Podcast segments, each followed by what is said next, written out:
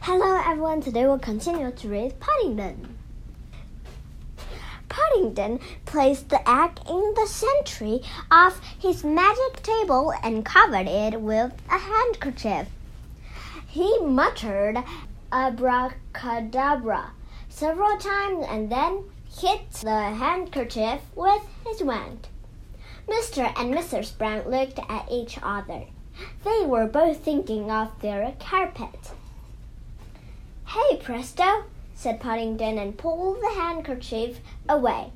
To everyone's surprise, the egg had completely disappeared.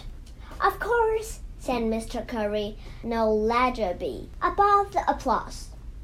It's all done by sleight of paw, but very good saw or a bear. Very good indeed. Now make it come back again.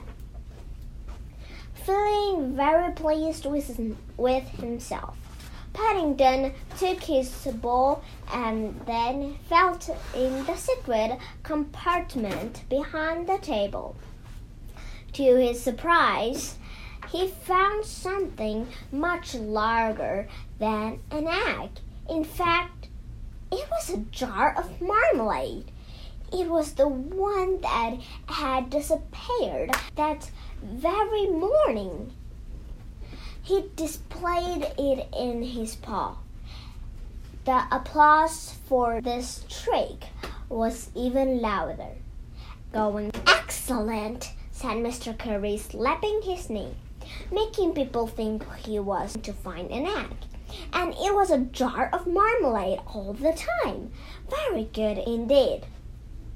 Paddington turned over a page. And now, he announced, flushed with success. The disappearing trick.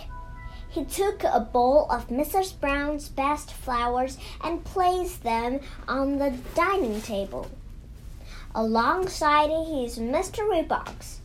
He wasn't very happy about his this trick as he hadn't had time to practice it, and he wasn't at all sure how the mystery box worked or even where you put the flowers to make them disappear.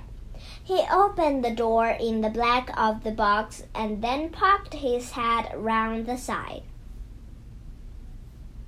I shan't be a minute, he said, and then disappeared from view again. The audience sat in the silence. Rather a slow trick, this one, said Mr. Curry after a while. I hope he's all right, said Mrs. Brown. He seems very quiet. Well, he can't have gone far, said Mr. Curry. Let's try knocking. He got up. Let's try knocking loudly on the box, and then put his ear to it. I can hear someone calling he said. It sounds like Paddington. I'll try again. He shook the box, and there was an answering thump from inside. I think he's shut himself in, said Mr. Gruber. He too knocked on the box and called out, said a small and muffled voice. It's out. Are you all right, Mr. Brown? No, and I can't fit my instruction book. Quite a good trick, said Mr. Curry. Some while later, after they had prized open Paddington's mystery box with a penknife, he helped himself to some biscuits. The disappearing bear, very unusual. But I still don't see what the flowers were for. Paddington looked at him suspiciously, but Mr. Curry was far too busy with the biscuits. For my next trick, said Paddington, I would like a watch. Are you sure?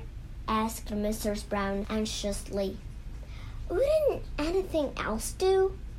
Paddington consulted his instruction book.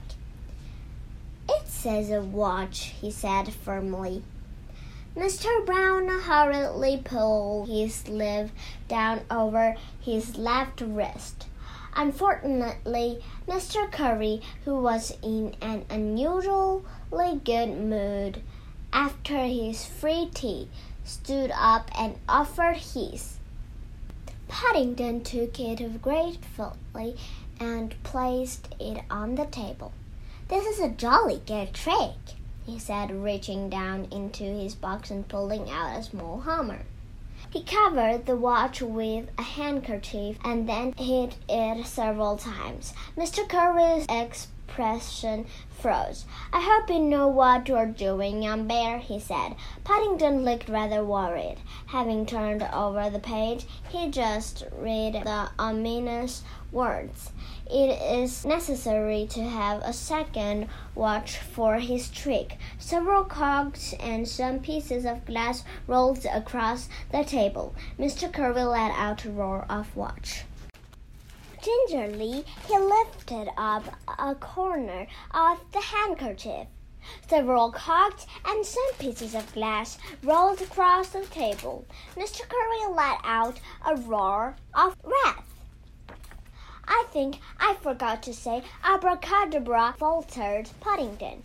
Abracadabra, shouted Mr. Curry, beside himself with a rage.